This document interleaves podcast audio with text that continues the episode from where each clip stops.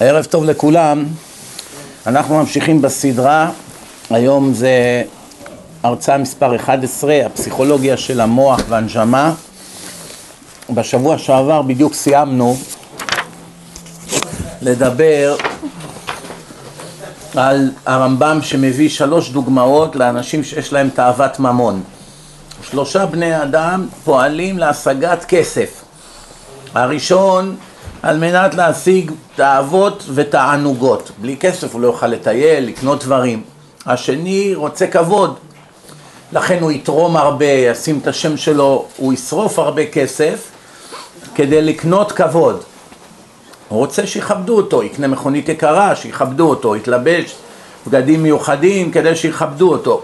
והשלישי, צובר כסף בשביל לצבור כסף. זהו. איך אדם צובר כסף בשביל לצבור כסף, מה התכלית של זה? זה גם כן סוג של הנאה. אדם שמסתכל כל יום בחשבון בנק שלו ורואה שזה גודל, הוא כבש עוד יעד ועוד יעד וקנה עוד עסק ועוד וההכנסות גדלות כל חודש והוא כבר נהיה בעל כוח, זה בשבילו שווה את הכל. אז הנה לנו דוגמה, שלושה אנשים שיש להם כביכול כלפי חוץ את אותו סימפטום וכל אחד מהשלושה יש לו שורש אחר לבעיה. לכן, אם אנחנו נבוא כמו רופאים, מודדים שיש חום, נותנים אופטלגין, לא יודע, כל מיני אקמול, ככה לא פותרים את הבעיה, ככה מטפלים בסימפטום.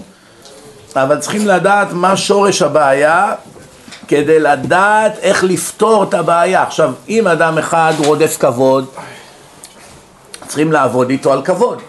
השני רוצה ממון, כסף, לשמו, צריכים לעבוד איתו על תאוות ממון. השלישי, שאמרנו, רוצה תענוגות, רוצה טיולים, רוצה תאוות החומר, צריכים לעבוד איתו על תאוות החומר. הנה לנו שלושה מחלות שונות שלשלושתם יש את אותו סימפטום. לפעמים, הרבה פעמים, רואים אדם שהוא חסר סבלנות, מה שנקרא אינו סימפט... סימפטי. והאדם הזה, האדם הזה, הסיבה שהוא לא סימפט... סימפטי זה לא בגלל שהוא באופן כללי הוא לא סימפטי, בגלל שהוא סובל מאיזה משהו כרגע. עכשיו, ייתכן ששלושה אנשים לא סימפטיים, כל אחד סובל כרגע מהפרעה אחרת. אחד פיטרו אותו היום מהעבודה, השני אשתו אמרה לו שהיא לא יכולה להיות איתו יותר. השלישי, השלישי אה, גילה שכל מה שהוא השקיע באיזה עסק בכלל שום דבר לא הצליח מזה. כל אחד יש לו סיבה אחרת. שלושתם כרגע מראים כלפי חוץ את אותו סימפטום, אבל כל אחד יש לו בעיה אחרת, אחד עם האישה, אחד פיטרו אותו ואחד בכלל באיזה השקעה שהוא עשה, כן? בואו נראה קצת איך הדברים האלה נוגעים אל הנפש של האדם. זה השלכות, דרך אגב. נכון, אז תראו ככה. אז ככה. מים, זה טוב, תודה. כלומר, אדם חושב שה... שהוא כבר התרפא מאיזה עניין מסוים, הוא מזניח את העניין הזה. אין לו יותר עניין להילחם בכך. והנה כעבור שנים רבות, ברגע אחד חוזר העניין הזה, וכיוון שהוא אינו מורגל להילחם באותו עניין, במכה אחת הוא נכשל. שומעים? אני אגיד לכם, יש אנשים שהם חזרו בתשובה שנתיים שלוש והם כבר מדברים כשהייתי חילוני, כשהייתי ככה, הייתי עצבני והייתי גאוותן והייתי והייתי והייתי, זה קצת צורם למי שמבין מה באמת מצבם, צורם לו קצת לאוזן הוא כבר חושב שהוא איזה מישהו חשוב, והוא מאן דאמר, והוא כבר גאון הדור, והוא כבר תיקן את המידות, כשהייתי, כשהייתי. עכשיו, מה, מה באמת? אתה לא יכול להשוות משהו היום למה שהוא היה. כבר לבוש כמו בן אדם, מסתפר כמו בן אדם, מדבר כבר כמו בן אדם, הפסיק עם השטויות שהוא היה עושה, לכאורה כלפי חוץ נראה שיפור עצום. אין מה להשוות, לא ישווה זה לזה, כן? אתה רואה את התמונות של לפני ואחרי, אתה מבין מיד עניין. אבל הבעיה, שהרבה לא מבינים שהשינוי צריך לבוא מבפנים. כל עוד השינויים הם חיצוניים בלבד, אף על פי שכלפי חוץ זה נראה יפה מאוד ומשכנע מאוד, אבל מבפנים הכל רקוב. אני אתן לכם דוגמה. למשל, הרבה פעמים רואים פוליטיקאים חשובים, עניבה, חליפה, עומדים עם האישה שלהם, מחייכים למצלמות, ככה מחזיקים, מחזיקה לו את היד, איך אומרים? זוג יונים. מי שילך איתם יום יומיים לגור אצלם בבית ויראה איך הם מדברים אחד עם השני כשאין מצלמות, פתאום הוא יבין את כל ההצגה, כן? אז ממילא מה רואים מכאן? שמה שאתה רואה כלפי חוץ, זה לא אומר שהבעיה תוקנה. עדיין השחיתות היא קיימת מבפנים, זה צריכים להבין את זה. מי שלא יתקן את המידות מהיסוד שלהם, הם תמיד חבויות בו. רק מה, הם יפרצו ברגע הנכון. אני אתן לכם דוגמה למה אני מתכוון. עכשיו שחזרת בתשובה, אתה כבר מתלבש חליפה, עניבה, יש כאלה כבר שמים כובע, כבר לא נעים לך לקלל ולצרוח כמו שהיית עושה ברחובות, כן? או שהיו מעצבנים אותך, או על חנייה, או בחוף הים, או כל הדברים האלה. כבר לא נעים לך, למה? אתן לכם דוגמה. אחד שהיה חילוני, הוא היה רואה בחורה, לא יודע, במועדון, ברחוב, זה ישר ניגש אליה, מדבר אליה, מתחיל איתה לעיני החבר'ה, והחבר'ה, מה היו? מתפעלים ממנו. וואו, איזה מאצ'ו. אז הוא היה רואה בזה כביכול הישג. הנה, אני לא מתבייש, אני בעל ביטחון, תראה איך אני מדבר עם הבחורות וכולי, נכון? עכשיו שהוא חזר בתשובה, הוא חי בעולם חרדי. המעמד מחייב. אז, אז האנשים שם בזים לכזו התנהגות. מה זה פה, אנחנו בעלי חיים? כל מי שאתה רואה ברחוב, אתה בא ומדבר וכולי. אז עכשיו הוא, הוא למד את העקרונות של השכונה החדשה, הוא למד איך מתנהגים במקום הזה. זה לא אומר שהוא השתנה באמת. עכשיו במקום שהוא נמצא, הוא פשוט מאוד מכבד את הכללים החיצוניים, אבל הוא מבפנים אותו מושחת, אותם תאוות בהמיות, לא שולה, הכל אותו דבר, רק מה? אם עכשיו הוא יראה באמת מי הוא, בתוך שנייה ישימו עליו איקס, הוא גמור. אז כל המעבר שלו לכאן וכל הניסיונות שלו, הכל נכשל עוד לפני שהתחיל. אבל כלפי חוץ הוא, הוא כביכול מראה הצגה יפה, אבל כלפי פנים הוא נשאר בדיוק אותו אדם. עכשיו, כשמראיינים אותו, כשהייתי, פעם הייתי עושה ככה, נכון, היום אתה כבר לא עושה את זה בגלוי, אבל ברגע שתהיה לבד, בלי מצלמות וכולי וכולי, ויהיה לך ניסיון, אז אנחנו נדע אם באמת השתנית או לא. יש... זה כתוב בספרים, רבותיי, הדברים האלה כתוב כבר בחז"ל. שהשם בא, משה בא להשם, הוא אמר לו, למה אתה אומר לי תכתוב נעשה אדם בצלמנו כדמותנו? למה בלשון רבים? כן. הרי יש רק אל אחד, נכון? Mm-hmm. למה אתה אומר לי נעשה אדם? אנשים יטעו. זה יגרום לאנשים לכפירה, יחשבו יש יותר מאל אחד. הרי בתורה כתוב כבר הרבה הרבה פעמים שיש רק אל אחד, אני אל האמת והצדק ולפניי לא היה ואחריי לא יהיה, בשמיים ממעל הארץ ועל, ועל הארץ מתחת אין עוד, יש הרבה פסוקים שמדברים שיש רק, רק בורא אחד לעולם, בראתי, אני, טוב, בקיצור יש הרבה הרבה פסוקים, אם תחבר גם ממה שכתוב בתנ"ך יש מאות פסוקים כאלה, כן? אומר לו הקדוש ברוך הוא למשה, תכתוב, שתוק ותכתוב, מה, מה פירוש? הרוצה לטעות יבוא ויטעה. זו שאלה מאוד נוקבת, מה זאת אומרת הרוצה לטעות? מי באמת רוצה לטעות? כולם תמיד רוצים להיות צודקים, לא? מי רוצה לטעות? הקדוש ברוך הוא לימד כאן יסוד אדיר לחיים, שאני רואה אותו לצערי יותר ויותר, גם היום שיש לי הרבה יותר ניסיון חיים עם הגיל המתקדם, אז רואים יותר דברים חוזרים וחוזרים ורואים איך זה עובד, זה ממש שיטת דפוס קבועה. יש לפעמים אנשים נמאס להם להיות דתיים. קשה לו לקום בבוקר לתפילה, קשה לו להיות ישר, קשה לו לא לעשות עבירות עם בחורות, קשה לו עכשיו להקפיד כל דבר, לאכול, לא לאכול, במיוחד שהוא רואה כל מיני דברים לא בסדר בעולם הדתי, זה עוד יותר מעלה לו, איך אומרים, איך אומרים בארץ, מעלה לו את הסעיף. וככה הדבר הזה נמשך לתקופת זמן מסוימת, בהתחלה הוא עדיין נלחם ביצרים שלו. כמובן שמהיסוד האדם הזה עדיין אף פעם לא השתנה, נשאר בדיוק אותו דבר כמו שהיה בחילוניות, רק כלפי חוץ, פורים, כל יום אצלו פורים, איך בארץ אומרים לא כל יום פורים? אצלו כל יום פורים. והכל תחפושת והכל הצגה וסקנקן וכל מיני דברים והצגות והנימן דאמר וכולי. ואז התאוות לא הלכו לאף מקום, כי כשאתה לא יושב ולומד הרבה תורה, אתה לא יכול להתגבר על התאוות שלך. דרך אגב, מי שחושב שמי שיש לו תאוות, למשל לאוכל, לנשים, לגנוב, לרצוח, אז הוא סימן שהוא אדם רשע ומושחת, זה טעות. כל האדם יש לו מידות רעות ותאוות. כל אדם, אם לא, הוא לא היה בא לעולם. אפילו אתה רואה את הרבנים הכי גדולים בעולם, הצדיקים הכי גדולים, היה להם לפחות משהו אחד שלילי בהם. אם לא, השם לא היה שולח אותם לעולם. אם זה עצלות, אם זה גאווה, אם זה כעס, אם זה חוסר סבלנות, כל מיני דברים מסוימים שאדם היה צריך לתקן אותם פה, אחרת הוא לא היה צריך לבוא לעולם, הוא כבר מושלם, הוא בגן עדן, אין לו מה לעשות פה. עכשיו, כשאדם לא עובד שנים רבות בעבודת פרך יסודית על המידות שלו, אם זה בלימוד של מוסר יומיומי וגמרות ועמל התורה והתקדשות, שמירת העיניים וכולי, שנים של, של עבודה שממש לקטוש את המידות הרעות, אין שום סיכוי שהוא ישתנה מבפנים. הכל חיצוני, כמו שמאלפים אריה בקרקס, ונראה כלפי חוץ איזה ממושמע, קופץ, מכניסים לו את הראש לזה, עד שעולה לו הסעיף יום אחד ותולש לו את הראש. או שקופץ על המאמן וקורע אותו לגזרים. מה יוצא פה? שבאמת האריה אף פעם לא השתנה. פשוט מאוד האריה רצה את הפרס, זורקים לו חתיכת בשר אחרי ההופעה. הבנת? כמו שבעולם של הבעלי תשובה. הוא עבר לעולם של בעלי תשובה, יש בעולם הזה קריטריונים, אתה רוצה ללמוד בישיבה טובה, אתה רוצה שידוך טוב, אתה רוצה בחורה דתייה באמת, יש לזה מחיר, אתה צריך להקריב.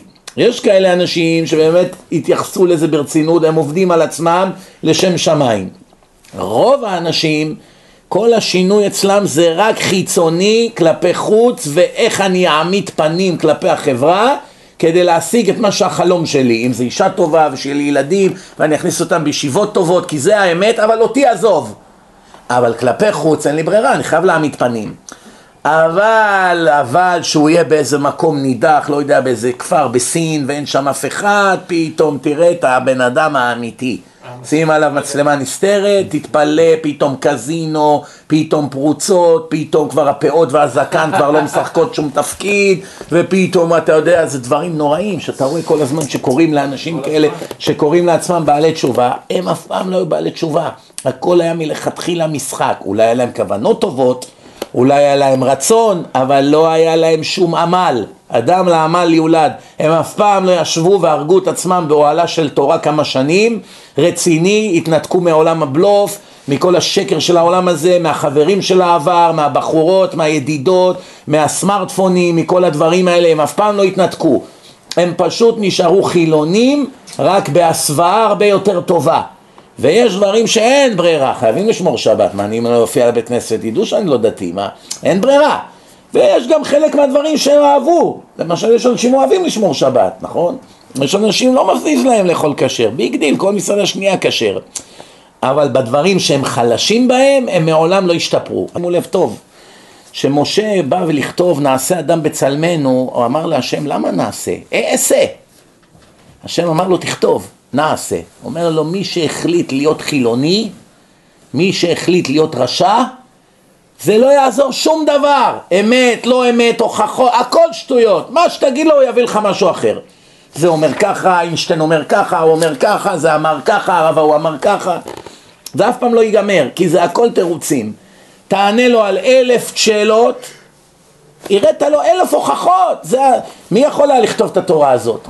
הרי מי שקורא את התורה פעם אחת, עזוב הוכחות, רק רואה את השפה, רק רואה איזה דברים מוזרים כתובים שם, קורבנות, לשים את הדם פה, מזבח, לעלות בצורה כזאת ולשחוט בצורה כזאת, איזה אדם אכפת לו מהדברים האלה? מה אני מרוויח מזה עכשיו? תן כזה ספר כל כך יטרח, 305 אלף אותיות כמעט, כל זה בשביל מה? מה לי יוצא מזה? מה יוצא לי מזה שיהרגו כבשים? מה יוצא לי מזה שיאמינו שהיה פעם יציאת מצרים? הרי אני מת כבר, אם אני נוכל בן אדם שזייף את התורה, מה הרווחתי מזה? יצא לי מזה משהו? יוצא לי מזה שהם הורגים חיות משהו? יוצא לי מזה שהם ינענעו לולב משהו? יצא לי מזה שהם יתחתנו בצורה כזאת, יקיימו יחסים ככה או ככה, זה משנה לי? אכפת לי עכשיו אם היא במחזור, לא במחזור, אם מותר או אסור, מה לי אני מרוויח מזה בכלל? רק ביזיונות! אדרבה, אנשים עוד יותר ישנאו אותך, מה, גמרת עלינו, אסור ככה ואסור ככה, מה, אני אביא לך דת כמו של הנצרות, הכל מותר, נגמר, ארבע, חמש דברים, ונגמר הסיפור. כולם מבסוטים. שבע, לא? אה, לא, שבע מצוות בני נוח זה לא נצרות, זה השם אמר לגויים, זה כן, משהו אחר. שבע מצוות בני נוח. לא, אני מדבר על דתות שקריות שכמעט אין, הכל מותר, תהיה בן אדם טוב. אמן. אתם שומעים? אז הנקודה היא, אז ברגע שהבן אדם מחזיק מעמד תקופה, ואז הוא לא לומד תורה, זאת אומרת הבטריות שלו לא נטענות. אין לו יותר כוחות לעמוד במשימות, אין לו. יש לו תאוות, יש לו את התאוות בעבודה, כסף, יושר, נשים, כבוד, כעס, לשון הרע, כל מיני אויבים, אין לו את הכוחות הנפש להתמודד עם כזה עול, הרי התורה זה עול. זה נהפך לקל אם אדם לומד תורה, כי כתוב בראתי יצר הרע, בראתי תורה תבלי נגדו. התורה היא כמו אנטיביוטיקה, היא ממיסת היצרים. מי שיושב ועמל בתורה, אין לו שום שטויות בראש באותו רגע. איך שהוא קם מהספר, מתחיל היצר הרע לעבוד. לך לשם, לך לשם, תעשה שם, תדליק את הטלפון, תראה מה זה, הודעות, אינטרנט, כל מיני דברים. אבל בזמן שהוא יושב בשיעור ולומד כמה שעות, הראש שלו בעולם אחר בכלל. הוא לא חושב על ההפסדים, על הכסף, על כמה המניה שלי עכשיו בבורסה. הרי המניה בזמן שהוא לומד עולה או יורדת עכשיו, יכולה להתרסק. לא מעניין אותו למה הראש שלו בתוך הלימוד. אני ראיתי עשירי תבל שהם יושבים חצי יום לומדים, הטלפון שלהם כבוי. מה, יש לך אימפריה של 15 מיליארד דולר. איך אתה מרשה לטלפון שלך מ-9 עד 1 להיות כבוי? אין, אני לא קיים בזמן הזה. מה, אבל אם יש אמרג'נסי, יש איזה עכשיו עניין של, יכול להיות של עשרות מיליוני דולרים, תקלה, משהו, שאלה, אני יודע מה, FBI, שלטונות, חסר בעיות לעשירים, הרבה נכסים, הרבה דעות. בזמן הזה אני לא קיים, אני מת. האדם כי ימות באוהל, זה ככה כתוב. אתה רוצה בא ללמוד תורה, כאילו מתת. אני מת על התורה. אם השם רוצה להעניש אותי על משהו אחר, חסר לו דרכים להעניש אותי, צריך להביא לי את זה דווקא בזמן שאני לומד, יכול להביא לי את זה גם בזמן שאני לא, הטלפון דלוק ואני לא יכול לעשות שום דבר. אני, השם יודע, בארבע שעות האלה אני לא קיים, אני בספרים, אני בלימוד, נגמר הסיפור. אז הוא יודע, אם מגיע לי, הוא ייתן לי עונש, אם לא, הוא ידאג שבארבע שעות האלה לא יקרה לי שום מקרה חירום. שיקרה לי אחרי זה, חסר, הרי מי מביא את המקרה חירום? הכל השם, הכל ניסיונות. בקיצור, השם אמר למשה, מי שרוצה לטעות הוא כבר ימצא תירוצים. מה אתה חושב? כתבתי עשרות פעמים שיש רק אל אחד. כל כך הרבה פעמים כתוב במפורש אין מל, מלפניי, אין אחריי, לא היה לפניי, לא יהיה אחריי. כל כך הרבה פעמים זה כתוב. פעם אחת זה כתוב נעשה אדם, שהכוונה אני והמלאכים, שכל מלאך תורם את החלק שלו בבריאה. אז עכשיו הם יבואו ועל זה הם יבנו עכשיו שיש עוד אל? תכתוב, אל תדאג, תירוצים לא חסר. הבנתם? זה מה שקרה לאותו אחד, מסכן, ליבי עליו. מאוד אהבתי אותו. עכשיו הוא יקדיש את חייו כמו הרבה חרדים לשעבר, זה מעניין, זה תופעה. כל מי שנופל ונקבר והוא מבין במותת מודע שלו שהוא לא עמד במשימה ועכשיו הוא הולך לאבד את הנצח שלו והכל, רק הוא לא קשה לו לוותר על התאוות, זה כמו נרקומן. לפני שנרקומן מזריק, אתם חושבים שהוא רוצה את זה? הוא לא רוצה את זה, הוא סובל מזה בעצמו, הוא גם חי בהכחשה. הוא נשבע דקה אחרי להורים שלו, מה פתאום, לא נגעתי, למה אתם מאשימים אותי, צועק, עושה הצגות. מה, הרי עוד שעה יגלו אותך, הנה הבדיקה בדרך, טיפש, מה, מה אתה עכשיו עושה לנו הצגות? זה לא, הוא בעצמו משקר את עצמו. אלא מה רואים מכאן? שהבן אדם לא יכול לעמוד בגודל המשימה, כיוון שהוא לא לומד, הוא לא נטען, הוא עסוק בכל מיני שטויות. בכלל עכשיו שנכנס כל מיני עסקים גם, זה בכלל הוציא אותו לגמרי מהתורה. והתאוות קוראות לו יום ולילה, אז בואו נהיה כופרים. איך אומרים? לפחות שלא יהיו לי ייסורי מצפון. כשאני הולך לעשות עבירה, אני לא ארגיש גילטי. אני הולך לעשות זה, אני לא ארגיש גילטי. רבותיי, אני אגיד לכם משהו, קושיות לא חסר. דברי כפירה יש בלי סוף, זה כבר אלפי שנה בעולם. מאז ומעולם התווכחו עם הרמב"ם והרמב"ן ורבי יהודה הלוי, גדולי הפילוסופים, גדולי הכופרים, בגמרא יש עימותים עם רומאים ויוונים ומה לא. הרמב"ם לא הכיר את סוקרטס ואריסטו וכל אלה, כל, את כל תורתם הוא ידע בעל פה.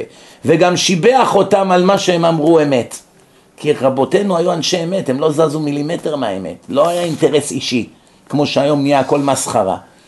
היום זה הכל מה יצא לי מזה. זה לא היה ככה בזמן הגמרא. תראו איך חכמים חיו, איזה חיים היה להם. לפני מאה שנה חפץ חיים היה הרב הכי גדול בעולם, זגדו לו. הוא חי בצריף, תראו את הבית שהוא חי בו. בכס סיגרים ושמפניה? אם הייתם רואים איך החפץ חיים חי, עשו עליו כתבה ב-1936 בניו יורק טיימס. The biggest rabbi in the world and this is his house. זה היה הכותרת. הרב הכי גדול בעולם, תראו באיזה פשטות הוא חי לעומת הכמרים וכל אלה חיימים בארמונות מזהב וכל מיני, אני יודע מה, תראו מה ההבדל בין אמת לשקר. אבל היום, לצערי הרב, העולם מדרדר בקצב רצחני, ובודדים הם אנשי האמת. ואני אומר לכם, אני כבר רואה את זה קבוע. בן אדם החליט לעשות עבירות, נמאס לו להתנזר מנשים, נמאס לו לאכול רק כשר, נמאס לו לא ללכת לדיסקוטקים של תל אביב, נמאס לו לא לשכב כמו, לשכב כמו איזה פגר ערום בחוף הים, הוא מתגעגע לימים של העבירות שלו, ועכשיו אין לו כוחות כנגד, כי הרי התורה אמרה, בראתי יצר הרע, בראתי תורה תבלין כנגדו. התורה היא היחידה שיכולה להציל את האדם מהתאוות האלה. לכן מי שנפטר, שאלה ראשונה בשמיים, האם קבעת עיתים לתורה? ככה כתוב. שאלה ראשונה ביום הדין. מה אתה שואל אתאיסט קומוניסט אם הוא קבע עיתים לתורה? הרי הוא עשה צחוק מהתורה. הוא כל החיים שלו היה עסוק בלהוכיח שהתורה לא אמת. מה אתה שואל אותו אם הוא למד תורה? מה אתה עושה צחוק? זה כמו שעכשיו יבואו לכופר הכי גדול ויגידו לו למה לא למדת בישיבה? יצחק.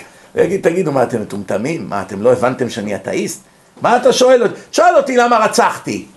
שאל אותי למה הפצתי שקרים על אנשים. זה אני מבין. גם בתור חילוני אני מבין את זה. מה שייך לשאול אותי למה לא למדתי בישיבה? אני בז לבחורי ישיבה. אתה שואל אותי למה לא הלכתי לישיבה? נכון או לא? אבל זו השאלה לכולם. פעם אחת שאלת רב, למה ישאלו את בן גוריון כזו שאלה?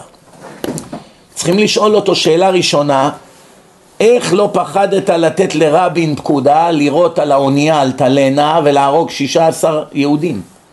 רצחתם שישה עשר יהודים, אתה ורבין, אתה נתת פקודה והוא ירה והחיילים שהיו תחת פיקודו. רצחתם שישה עשר יהודים בשביל למצוא חן בעיני הגויים הבריטים. איך אתם חיים עם זה? איך חייתם עם זה? איך כתבת בספר שלך, אדון רבין, שאתה לא מתחרט? ששואלים אותך ואתה אומר הזקן נתן פקודה ואני הייתי המפקד בשטח וביצעתי את הפקודה. איך אתה חי עם זה? את זה, זה צריכים לשאול אותו ביום הדין, מה? מה אתה שואל אותו למה לא למדת בישיבה? שייך לשאול את רבין או את בן גוריון למה לא הייתם תלמידי ישיבה? נכון? שאלה טובה או לא? ענה לו הרב בפיקחותו, שואלים את כולם את השאלה הזאת. כי כל הדברים שהאדם נהיה, הוא לא היה אם הוא היה לומד תורה ברצינות. היה יושב עשר עשרים שנה ועומל בתורה, אין סיכוי שהיה יורה על יהודים. היה, לא היה מסוגל בכלל, אין, אחרי שהוא למד כל כך הרבה מוסר, כמה חכמינו היו זהירים, בין אדם לחברו, לא לפגוע, ב, ב, ב, ב, אם תראו איזה דברים יש בגמרא, איך אנשים הקפידו על דברים, שמי היה מאמין כאלה דברים, איזה הקפדות בטעות לא לפגוע. משה רבנו העדיף שכל עם ישראל ילך לעזאזל, שלא יפגע באחיו אהרון. שהוא שלוש שנים יותר מבוגר ממנו, שלח את אהרון במקומי. כן, אז לא, אז השם אמר לו, לא, זה משהו אחר. כן, כן. הוא אמר לו, למה אתה שולח אותי? אחי אהרון בן 83, אני בן 80. השם אמר לו, אני מכיר את אחיך ואני יודע את אשר בליבו והוא ישמח. רק אחרי זה משה העביר טענה. זאת אומרת, מה פירוש? אם השם אמר לו אחיך ישמח, משמע שמשה צדק. שהוא חשב שאחיו ייפגע, שכל עם ישראל ילך כפרה, שלא ייפגע אחיו, שיפגע בכבוד שלו. שומעים? שיעליב אותו, שיגידו מה, האח הצעיר הולך וכנראה האח הגדול הוא לא שווה. כדי לא לרצוח יהודי על הדם שלו לעשות מצוות, משה אומר לו אני לא הולך. לא הולך למצרים לגאול אותם. אחי יותר מבוגר ממני, הוא ראוי ללכת. השם היה צריך להגיד לו, מי זה מעניין עכשיו אחיך? אני מדבר איתך על שלושה מיליון אנשים. אתה מדבר איתי על בן אדם אחד, עם כל הכבוד לאחיך, נכון ככה השם היה צריך לענות לו, אבל לא, השם לא ענה לו ככה, אמר לו אני מכיר את אחיך ואני אומר לך, אני השם חוקר כליות ולב, אחיך ישמח בליבו. זאת אומרת, הטענה שלך היא אומנם נכונה, לא במקרה של אחיך. משמע אם אהרון היה קנאי והיה לוקח ללב, מה השם היה אומר למשה? אתה צודק, בעיה. אהרון באמת זה בעיה, אפשר, אפשר לעשות לו את זה. שופכים את דמו בפומבי. הבנתם? אני פעם הייתי באיזו ישיבה, היה ערב ראש השנה. ערב ראש השנה עושים מטרת נדרים, אתם יודעים, מושיבים אנשים, חצי מהקהל יושב אחרי התפילה, מתפללים נץ, כן, חלק, אחר כך החצי השני. כן. היה שם איזה אחד נבל מושחת, שקורא לעצמו רב, שהיה בוחר את העשרה תלמידים הכי טובים שישבו בשבילו. לעשות לו עטרה נדרים, בוחר אותם אחד אחד. שקודם כל ישבו הכי טובים לעשות לו התרת נדרים, ואחרי זה שהשאר כבר ישבו, לא אלה שעמדו, כן? העיקר שהוא הוא בוחר את העשרה הכי טובים. עכשיו, קרה שם מעשה שכמעט התעלפתי שראיתי אותו. ישב איזה תמים אחד, ישב עם, ה, עם ה, כמה שהוא בחר, הוא לא שם לב שהוא בוחר, התיישב גם הוא בבית דין. אומר לי, לא, לא, לא, אתה לא, אתה קום. ליד כולם, לא, לא, לא, אתה קום. אתה לא, לא, לא, לא, לך לך. אתה כאילו, מה אתה חייצת לשבת? ליד כולם. ערב, ראש השנה, יום הדין, טיפש, בא לעשות עטרה נדרים. מה עשה? רצחת בן אדם בדם קר לעיני כולם. ראיתי את הפרצוף של הבחור הזה, כמעט התחלתי לבכות. הוא לא ידע איפה להתחבא מרוב בושה, הוא סיבב את הפנים. הרגשתי שעוד שנייה הוא מתחיל לבכות. זה נקרא רצח, רצח, זה הלבנה, מלבין פני רוב הרבים, אין לו חלק לעולם הבא, זה לא צחוק. כן, אבל הוא לא עשה את זה פעם אחת, כל שנה אותו דבר. שומעים? זה, יש לך כאלה אנשים, הבנתם? ברגע שבן אדם מפסיק ללמוד תורה, הוא יכול חס וחלילה לדרדר לרמה של מפלצת. אני אומר לכם שוב, זה שלאדם יש תאוות, כל התאוות שמנינו, זה נורמלי לחלוטין. אם יש לך תאווה לרצוח, אתה לא פושע. אם יש לך תאווה להיות גיי, אתה לא פושע. אם יש לך תאווה לנשים, אתה לא פושע. תאווה לחזיר, אתה לא פושע. אתה נהיה פושע בזמן שאתה מתחיל ללכת אחרי התאוות שלך ולבצע את כל העבירות האלה שהתורה אסרה. לממש עכשיו, לא כן, לממש. אבל רגע, רגע, רגע. אדם שנלחם בעצמו ופה ושם נופל. נפל פה פעם, נפל אחרי שנה פה, אחרי שנתיים עוד פעם נפל, זה לא נקרא רשע. מידע. זה מעידות שקורה גם לצדיקים לפעמים. זה קורה, אדם הוא לא מלאך. כתוב מפורש, שבע יפול צדיק וקם. זאת אומרת, הנה, אתה רואה שיש מציאות כזאת. אבל אדם שעושה את זה בשיטה, זאת אומרת, נעשה לו הרגל. הרגל נהפך לטבע. עוד פעם, ועוד פעם, ועוד פעם, ועוד פעם, המצפון כבר לא עובד. הוא נהיה שיא השפל. למה? אין לו בכלל רצון להתמודד עם היצרים שלו. זה פושע. מאלה התורה הזהירה. מי שפה ושם נופל ועושה תשובה, להפך, הוא במקום שבעלי תשובה עומדים, אפילו צדיקים גמורים אינם עומדים. זאת אומרת, אחד שלא חטא כל החיים, ואחד שחטא, עשה תשובה, חטא, עשה תשובה, חטא, עשה תשובה, מי עדיף? חטא ועשה תשובה במדרגה יותר גבוהה, שהצליח לצאת מהחטא. מי יותר מחזיקים לו כבוד? אחד שבחיים לא הזריק הרואין, בחיים לא נגע בזה, או אחד שהיה מזריק איזה שנים והתגבר כנגד כל הסיכויים, ועשרים שנה הוא נקי. מי מתפעלים יותר? מה, הצלחת לצאת מזה? איך? איך עשית את זה? הרגתי את עצמי יום ולילה, עבודה וגמילה וספרים ותפילות ומה לא. מתפעלים ממנו, מה אתה מתפעל ממנו? היה פושע, הפסיק להיות פושע, מה? זה אף פעם לא היה פושע. מי שטעם מהסם ויצא ממנו, זה הרבה יותר קשה מאחד שאף פעם לא העז לתרום. כמובן, מי יותר חכם? אחד שבחיים לא טעם. זה שטועם, אין טיפש יותר ממנו, מה אתה נכנס למקום שלא תוכל לצאת ממנו? מובן? זה לצערנו הרב המצב עם אותו אחד. הוא ירצח עכשיו הרבה אנשים לדאבוני. והוא ימציא להם כל מיני, ראינו בכתות אחרות ובדתות אחרות וסיפור המבול, כל הדברי כפירה שכבר עברתי עליהם ברוורס, כבר 20-30 שנה עוד מעט.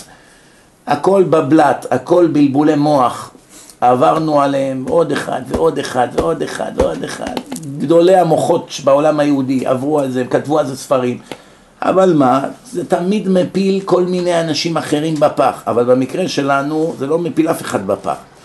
אלא אנשים החליטו לעשות עבירות, נמאס להם לשמור מצוות, אין להם את כוחות התורה והנפש להתמודד עם היצר הרע, והם מחליטים עכשיו לפרוק עול, ומיד מתחילים. איפה השם? איפה היה בשואה?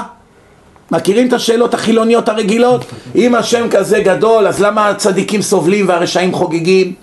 אם אנחנו עם הנבחר, אז למה כל העולם שונא אותנו? טיפש, בשאלות שלך יש את התשובות. כל העולם שונא אותנו בגלל שכולם יודעים שאנחנו העם הנבחר, כי כולם מודים שהתורה היא אמת. ובתורה כתוב, בנים אתם להשם אלוקיכם, בכם בחרתי מכל העמים להיות לי לעם. אני אומר לכם, יש הוכחה אחת על התורה ולא צריך יותר שום הוכחה. מי שיקרא את התורה, קודם כל התורה חזתה הרבה נבואות, היא דיברה על דברים שיקרו, אני אכניס אתכם לארץ, אני אגרש משם שבעה עמים, תבנו שם את בית המקדש, במקום אשר יבחר השם לשכן שמו שם, וכולי, כל הדברים האלה נכתבו לפני הכניסה לארץ ישראל. אף אחד לא יכול לקחת כזה סיכון ולהבטיח כאלה הבטחות. דבר שני, שאדם מזייף ספר, אם זו הטענה שמישהו מזייף ספר, כשאדם מזייף ספר צריך שיהיה לו בזה אינטרס אישי. אם האדם יבוא ויזייף ספר, שהספר הזה יהרוס לו את החיים, יביא לו מיליוני שונאים, איזה מין זיוף זה? מה הרווחת? אתה רק מפסיד. הבנתם? אדם למשל שבא, אומר אני הנביא, כולם חייבים לשמוע לי, כולם חייבים לציית לי, ואז רואים שכתוב כל אחד מכם חייב לתת לי חצי מהמשכורת שלו. זכותי לבחור אישה, איזה אישה שלכם שאני אוהב, אני לוקח אותה ממכם וכולכם תגידו אמן. זכותי ככה ואני אעשה ככה וכולכם תנשקו לי את היד ותעשו לי וזה ואני המושלם תעשו לי שלטים, תגידו כמה שאני גדול ותכתבו עליי ותיתנו לי מתנות אז אחד כזה מבינים למה הוא זייף ספר, כן? אבל משה שהביא את התורה, כותב על עצמו שהוא מגמגם כותב על הבנים שלו שהם לא היו משהו, הם לא זכו לרשת אותו כותב על עצמו שהשם העניש אותו, לא הכניס אותו לארץ איזה שם עשה לעצמו מסכן ביזה את עצמו בכל העולם. מה אתה כותב על עצמך שאתה מגמגם? ככה השם אמר, זה לא בידי. מה, אני אכתוב לעצמי שאני מגמגם? לאן צריך שכל העולם ידע מזה? אני צריך שכל העולם ידע מזה שנענשתי ולא נכנסתי לארץ? מה, אני צריך שכל הדברים האלה שכתובים נגדי בתורה, שהשם כעס עליי, והעניש אותי, והעניש את אחי, והעניש את אחותי, ואחותי קיבלה צרת, מה אני צריך לכתוב על עצמי כאלה דברים שליליים? למה שאני אכניס את עצמי לבושה בכל העולם, נכון? אתם מכירים פעם מישהו שכתב על עצמו דברים רעים, שכל העולם יצחק עליו? לא זה. לא יכול להיות, נכון? אז זה דבר ראשון. הוא לא רצה את התפקיד. לא, אבל הפוך, אז מה זה, לא, אנחנו מדברים בהנחה והוא עכשיו- בהנחה והוא בא כביכול והמציא את הספר, כמו שטוען אותו אחד שירד מהדרך, הכל שטויות, זה לא אמת. איזה אינטרס יש לבן אדם להביא כזה ספר? עכשיו תשמעו, 80% מהמצוות של התורה זה בכלל קורבנות. תשים את הדם על האוזן של הכהן, תשים את זה על הבוהן של הכהן, אני אביא אונים, מישהו שקיבל צרת יביא יונה ויפריח אותה, וביום כיפור לקחת עיזה אחת, לזרוק אותה מההר, ומה זה כל הדברים האלה? מה, מה אני מרוויח מזה? יגידו לי, המשוגע, מה אתה עושה? מה אתה מביא לנו עכשיו את הדברים המוזרים האלה? תן לחיות, תן לאכול מה שרוצים, אתה רוצה צדקה? ניתן לך אחוז מהמשכורת בשנה. מה אתה רוצה? יש לך מיליונים פה. כל אחד ייתן לך אחוז, אתה מיליארדר, מה אתה צריך גם במדבר כסף? מה צריך את כל זה? כמובן פה, מי שיצפה בסרט שלי תורה ומדע, אבל באמת, עם לב אמיתי, לא בשביל לחפש תירוצים איפה אפשר להפיל, בשביל לראות בצורה אובייקטיבית, אין מציאות שבעולם שהוא יוכל להכחיש את התורה, אין כזה דבר. כל המכחישים הם בעלי תאוות. זה או שאנשים שנשואים לגויה, או האנשים שקשה להם להפסיק לעשן בשבת, או האנשים ששונאים שהרבנים אומרים כל מיני דברים שלא מוצא חן בעיניהם, או כל מיני דברים מסוימים שהתורה אומרת ולא מתאים להם. למשל, הומוסקסואלים, התורה היא מטרד בשבילם. כתוב בתורה, מות יומת על משכב זכר. לכן התורה זה לא דבר רצוי בעיניהם, הם רוצים לחיות עם התאוות שלהם. אדם רודף נשים, התורה היא מטרד בשבילו. אדם שהביזנס שלו, החנויות שלו פתוחות בשבת והקופה דופקת, התורה היא מטרד בשבילו. אדם שהוא שונא לעבוד על הכעס שלו ועל המידות הרעות, כי זה קשה לתקן את המידות, זה קשה. זה הרבה עבודה, זה לא, זה, זה תרגולים ועוד ועוד, להתגבר על האש היוקדת של העצבים, מקלל, צועק, כל מקום עושה רעש, קשה לו להשתנות, אז הוא בז לתורה, למה? על ידי שאני מוריד את התורה ואת החכמים, אני מעלה את עצמי. בודדים הם האנשים שאומרים, כבוד הרב, הכל אמת, עזוב אותנו מתירוצים, אני אפס, אני חלש אופי. נפלתי פעם, עוד פעם, עוד פעם, עשרות פעמים נכשלתי, התייאשתי. פלל עליי, אולי יום אחד אני אזכה לחזור בתשובה. אחד כזה אני מסיר בפניו את הכובע. מה ההבדל? הוא גם כן עכשיו נהיה רשע. רשע אבל איש אמת. הוא בא ואומר לך, אני חלש אופי. נפלתי בסמים, נפלתי בבחורות, נפלתי בחזיר, נפלתי בגויה, נפלתי בגאווה, נפלתי בכעס, נפלתי בפוליטיקה, כל אחד והנפילות שלו. הלוואי שלא הייתי, אבל זו המציאות. אני זכיתי להכיר כמה אנשים כאלה. לא כבוד רוצה הרב, ב- הכל אמת, אני פשוט חלש. לא יכול, לא יכול, זה לא בשבילי, זה קשה לי. יש תרופה גם לאדם כזה. קח חודש ניסיון, תבוא, שב, תלמד, תראה איזה כוחות תקבל. כמובן, לכל דבר יש. אבל בודדים הם האנשים שמדברים ככה. שים לב, כל אחד שרוצה לחיות בתאוות, פתאום נהיה מכחיש תורה. אתאיסט. אבל הם לא מכחישים את התורה, אלא הם מקבלים את התורה איך שהיא, רק קשה להם לעמוד לא, לא, לא. אתה לא, אתה לא מודע מה הולך. אם היית רואה איזה כפירה יש ואיזה כפירה הם מפיצים. תראה, הנה אותו אחד עכשיו שאני מדבר איתך עליו, עכשיו שלח לי אימייל, נו, שאלברט איינשטיין לא באמת האמין בבורא עולם. אוקיי. אני ראיתי בספר שלו שהוא כותב מפורש שככל שהוא מגלה יותר תגליות, ככה הוא מבין את גדלותו של הבורא, וזה מרכז הדתיות בשבילו. אז עכשיו הוא מתחיל להתפלסף שמה שאיינשטיין דיבר על ריליג'ן, הוא לא באמת התכוון לבורא עולם, לקדוש ברוך הוא וכולי. הוא רק שוכח שבשיחה שהייתה לי איתו לפני שבוע, הוא לא הכחיש שיש בורא לעולם. הוא הודע שיש בורא לעולם, הוא רק הכחיש שהתורה היא מבורא עולם. עכשיו עבר שבוע, הוא כבר מכחיש, הוא רואה שזה לא הולך לו. כי יש הרבה הוכחות לתורה, אז עכשיו מכחיש. הנוצרים- אז אין, אין בורא, זה יותר קל עכשיו, לא מאמין בבורא, אתאיסט, בכלל לא מאמין שיש בורא, כמו הקומוניסטים. כן. כולנו נדאג אחד לשני. טוב, חבל שסטינו מהנושא, נחזור לעניין.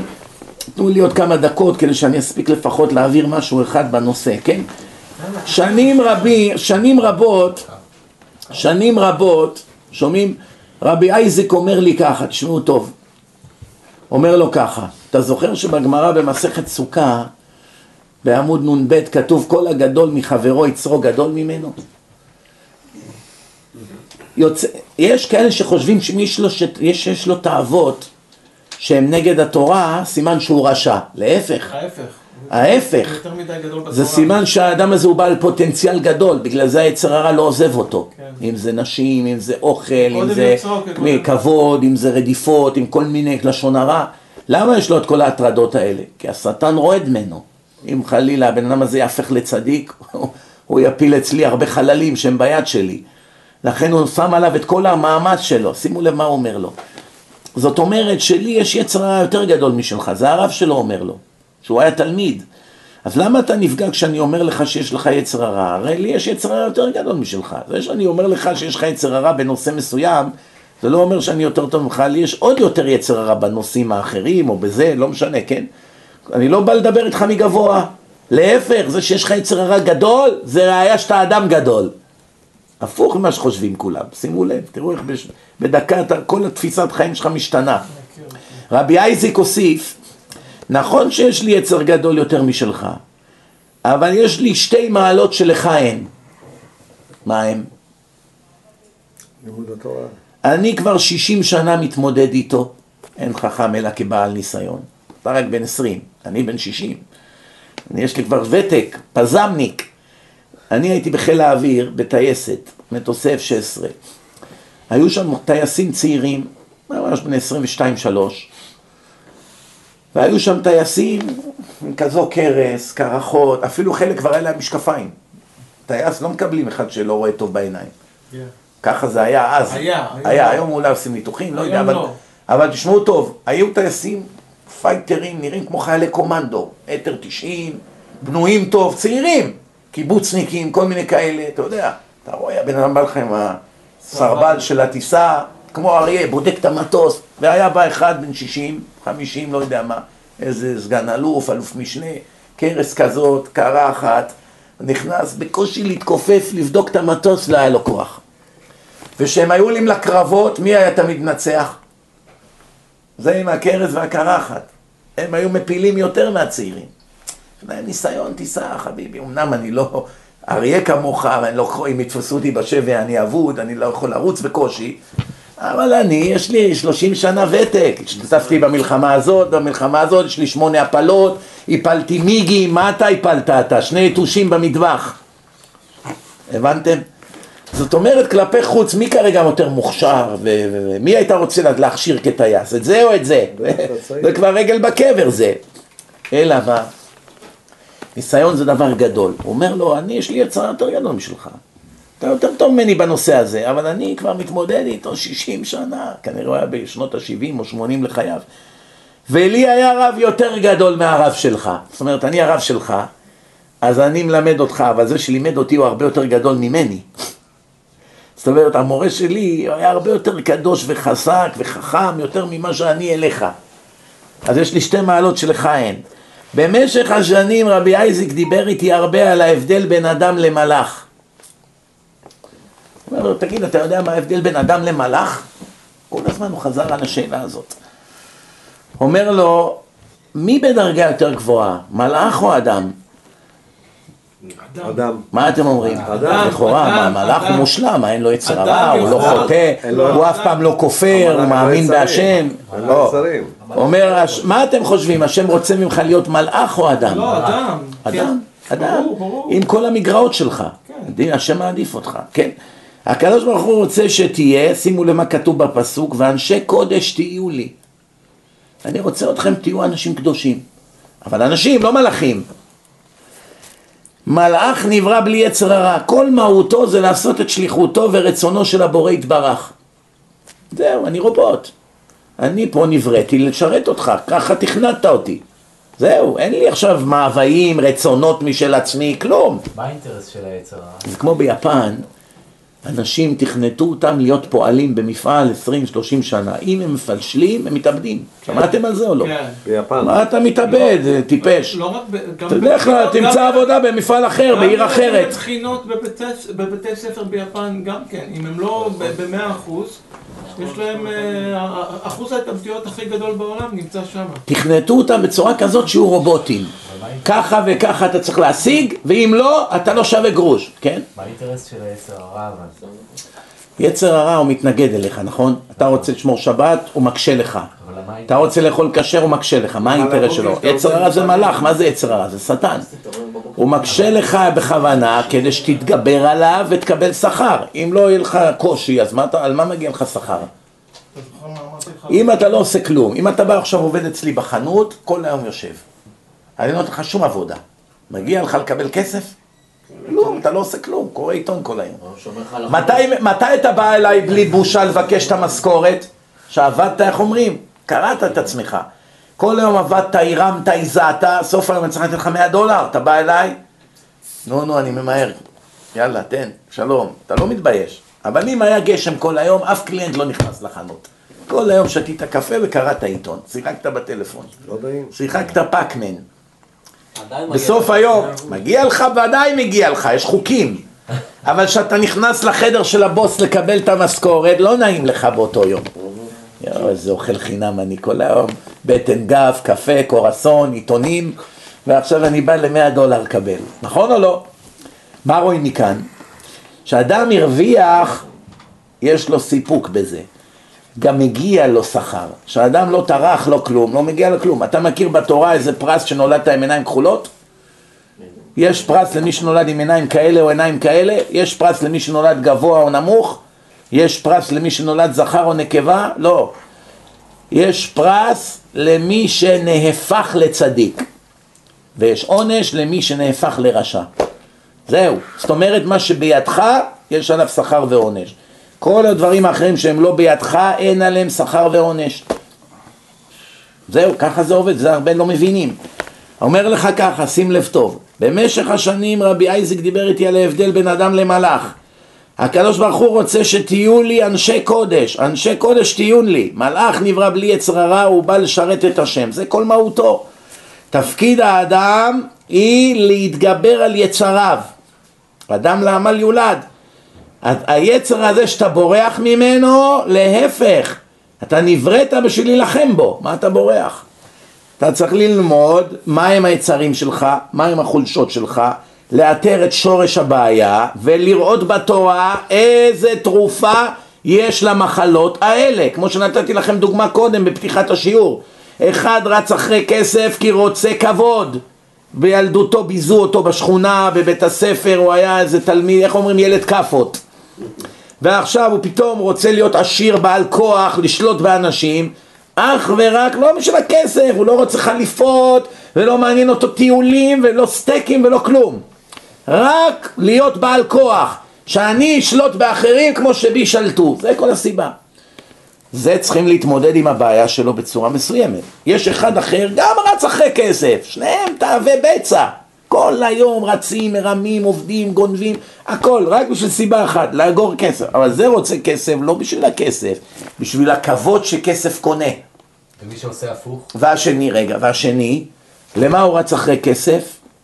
למה הוא, הוא רץ? הוא בעל תאוות. מסעדות, טיולים, מסאז'ים, ספורט, אה, אני יודע מה המשחק שלהם, משחק שלהם, בתי הנאות מלון. בחורות, מנעמי החיים, במרכאות, כי לא בדיוק זה מנעמים, כן? מי שרץ הפוך, לא אחרי כסף, בדיוק, בורח, זה מה שהתורה מחנכת. רוצה לברוח. אדרבה, תשלוט בעצמך, אל תהיה בהמה, מה אתה בהמה? הבנ- קודם כל תראה, זה לא, אין שום בעיה להתעשר, כל עוד זה ביושר. כל עוד לא הקדשת את כל חייך לרדיפת ממון. כל עוד לא עשית את הכסף שלך על דם של אחרים. השם ברך אותך. אתם יודעים כמה אנשים זכיתי להכיר בחיי שהם פשוט לא עשו כלום ונהיו מולטי מולטי מיליונרים? או שמהאבא קיבלו, או שנפל להם קלף. אחד היהודים הכי עשירים בעולם, אני קצת מיודד איתו. עשיתי שבתון אצלו בבית פעם. יהודים, משפחה של מאוד עשירים. עכשיו הם אומרים עליהם 15 מיליארד דולר. כבר כותבים עליהם במגזינים ובבורסה וכולי. בקיצור, הבן שלו, פעם הוא שלח אליי את הבן שלו לשידוך. שאני אסדר לו שידוך. מצאתי לו איזה מישהי כמו שהוא ביקש. סידרתי ביניהם שידוך, אבל לפני זה רציתי שיבוא אליי לדירה, שאני אדבר איתו, יכיר אותו, ישאל אותו, כן? כשהוא בא אליי, התחלנו לדבר, ואז הוא סיפר לי איך הם התעשרו.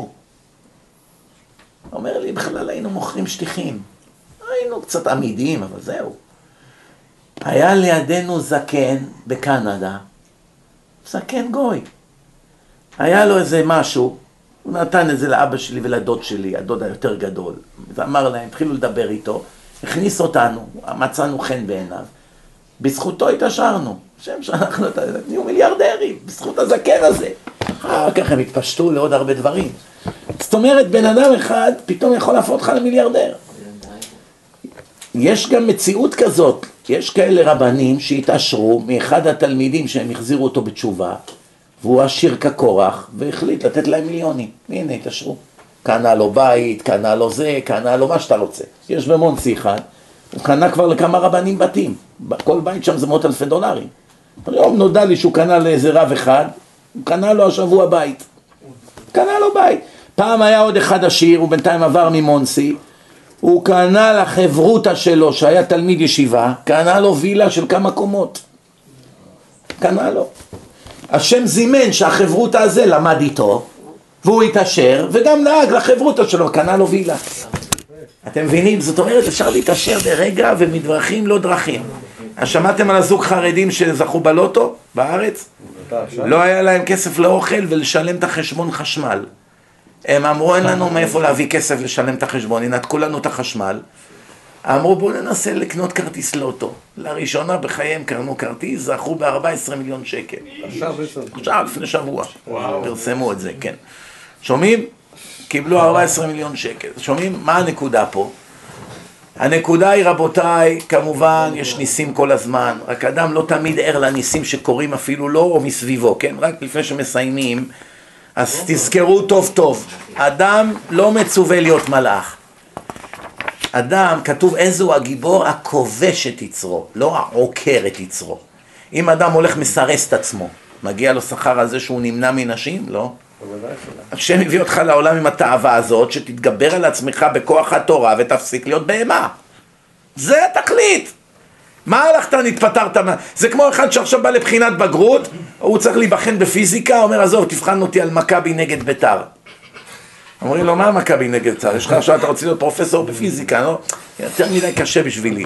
זרק את הפיזיקה לפח. תביא לי עכשיו, אני יודע, אומרים לו, טיפש, בשביל מה באת לכאן? אתה רוצה להיות פרופסור לפיזיקה, לא? אתה רוצה להיות פרשן כדורגל, תלך לשכונה, מה? מה אתה באת לפה? זה כמו עכשיו, יש לך תכלית, דבר מסוים, ואתה הולך מאחורי זה, מסביב, עוקף את הבעיה, זה לא... זה רק בעולם הבלוף, בעולם של השם אתה צריך להתמודד עם הבעיות, שזה גלגלו אותך לעולם. הגאון מווילנה בהרבה מקומות מדבר על זה שהקדוש ברוך הוא ברא את היצר הרע לתועלת. זה לא אויב של האדם כמו שהרבה חושבים. תועלת. לתועלת עבודת השם, ואין שום יצר שנברא סתם. אין שום יצר שנברא סתם. אלא שהכל יצר, והכל, וכל כוח מכוחות הנפש אפשר לנתב ולעבוד עם זה את השם. אני אתן לכם דוגמה. אדם שרואה שיש לו ילד גאוותן, שהוא אוהב כבוד, איך תגרום לילד כזה לגדול בתורה? הילד שלך לא בא לו ללמוד תורה, רוצה לשחק עכשיו. כדורגל, כדורסל. אתה יודע שהוא אוהב כבוד, שנותנים לו מחמאות ואומרים איזה ילד טוב הוא ליד האורחים או ליד הזה, ווואו, איך הוא מתמלא לו החזה באוויר, הוא מרגיש על גג העולם. איך תג-. איך, אז מה קורה? אתה אומר לו, תלמד תורה, תהיה רב גדול, תהיה ראש ישיבה גדול, תהיה ככה, תשלוט, תהיה לך מאות תלמידים, יכבדו אותך כולם, תהיה מלך. עכשיו, זה דברים שנוגעים אליו, הוא אוהב כבוד. וואו, ינשקו לי את היד, יעמדו בתור לדבר איתי, איך הרב עובדיה דחפו בשביל לגעת לו ביד. בעיניים שלי ראיתי את זה. באנו בפורים לפני 21 שנה, פה היה בברוקלין, ישבתי אני, אני כבר באתי שעה לפני הדרשה. התיישבתי שורה ראשונה, שמתי לו מצלמה ממש בפנים, חצי מטר מהפנים שלו, על השולחן, שולחן. אני והוא, שולחן בינינו. התיישבתי ראשון, שמתי את המצלמה, בול הרב ככה. מצלמת וידאו, אז היה טייפים עם סרט, לא דיגיטלי כמו היום. והם נכנסו בבית כנסת יחסית קטן, שבדרך כלל נכנסים שם 100 איש, מעל אלף, אולי אפילו 1,500 איש. כמו סרדינים, ועוד שלושה רחובות היו סגורים מלאים באנשים, שמו מחסומים, המשטרה. כשנסתיימה הדרשה, עמדו להוציא אותו מדלת אחורית, היית צריך לראות איך אנשים דחפו רק בשביל לגעת לו ביד. נגענו בצדיק, בגאון עולם. אתה מבין? אז, אז אתה אומר, אתה מראה את זה לילד, עכשיו אתה יודע שזה מה שמדבר אליו. אם מה תגיד לו עכשיו, תהיה עניו, הוא, הוא נגעל. מה עניו עכשיו? אני רוצה להיות מלך של העולם. ואתה צריך להתפלל שהמידה הזאת, המגונה הזאת של כבוד וגאווה וכולי, עם הזמן שהוא ילמד תורה, התורה תמיס לו את היצרים, הוא גם יתבגר והוא יבין שמכבוד רק רע יוצא, שום טוב לא יוצא מזה, רק רע. הוא לאט לאט, לאט לאט עם הזמן יבעט בזה, ייגאל מזה. אתם יודעים, האנשים, בפעם הראשונה שנהיית רב, באים אנשים קוראים לך רב, כבוד הרב, כבוד הרב, וזה, אתה מרגיש כאילו, וואו, נהייתי משהו. אבל אחרי תקופה מסוימת, ככל שחולף הזמן יותר, זה לא רק שכבר לא נעים לך לשמוע את זה, זה כבר הופך לממש מטרד. אתה אומר, אה, הלוואי שלא הייתי נהיה ככה. למה?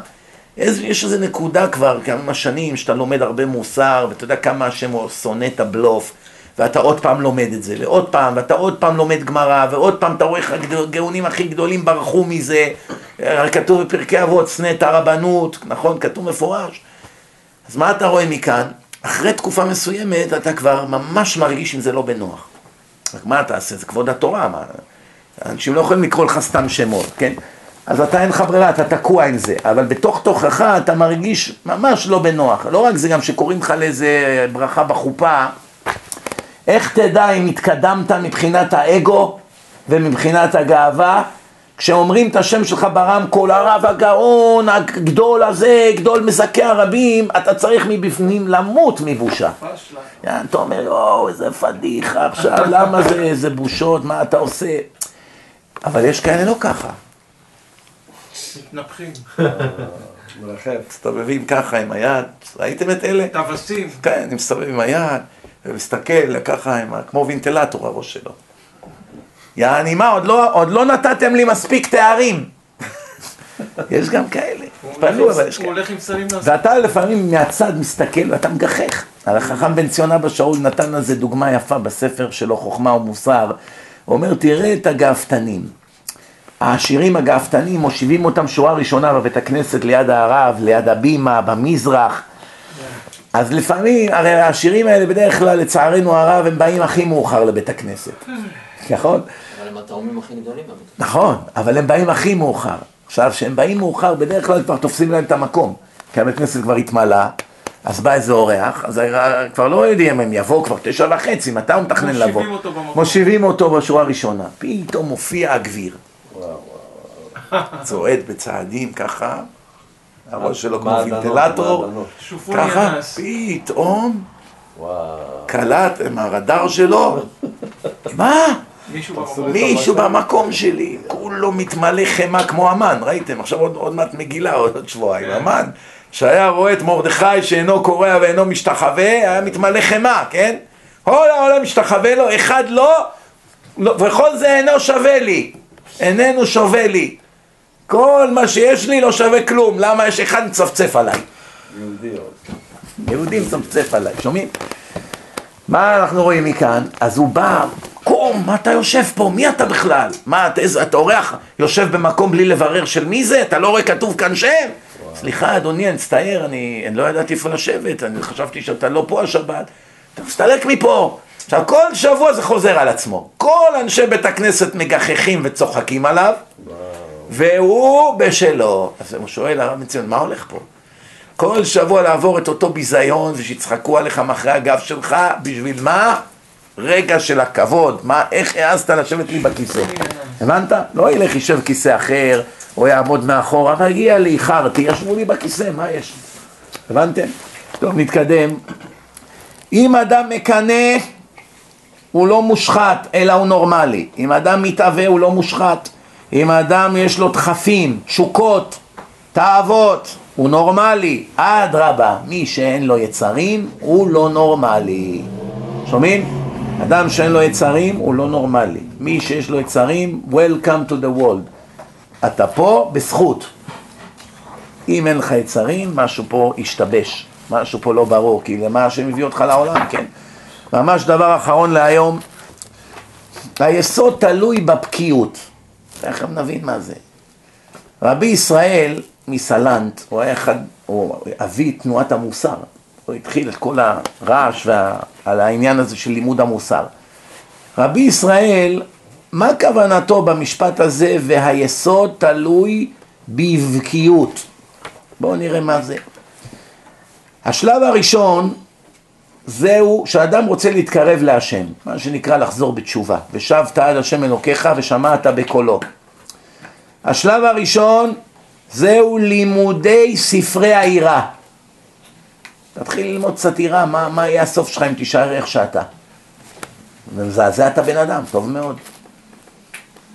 היום מתקשר אליי איזה רב אשכנזי אמריקאי, אתם מכירים את המושג politically correct? מאוד הוא politically correct. בן אדם מאוד טוב, בן אדם עם זכויות, צדיק וכולי, אבל אלה שהם עדיני נפש.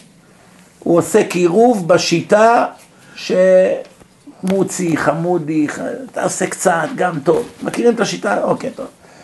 כמובן שאני והוא זה שני הפכים שונים, אני חותך בבשר החי, והרבה זה תוצאות מהירות, ויש כאלה בורחים, אין מה לעשות, חלק מזה, זה באנגלית זה נקרא collateral damage. זה המחיר שאתה משלם על זה שאתה מעורר הרבה אנשים לחזור בתשובה מיד. והם, יש להם סבלנות, עשר שנים, עשרים שנה, הסכים להניח תפילין, ברוך השם. הסכים לעשות קידוש. בסדר, כל אחד בשיטתו. כל אחד וכבודו במקומו מונח. הטלפון שאני קיבלתי ממנו היום הוא לא יוצא דופן, הוא סופר סופר סופר יוצא דופן.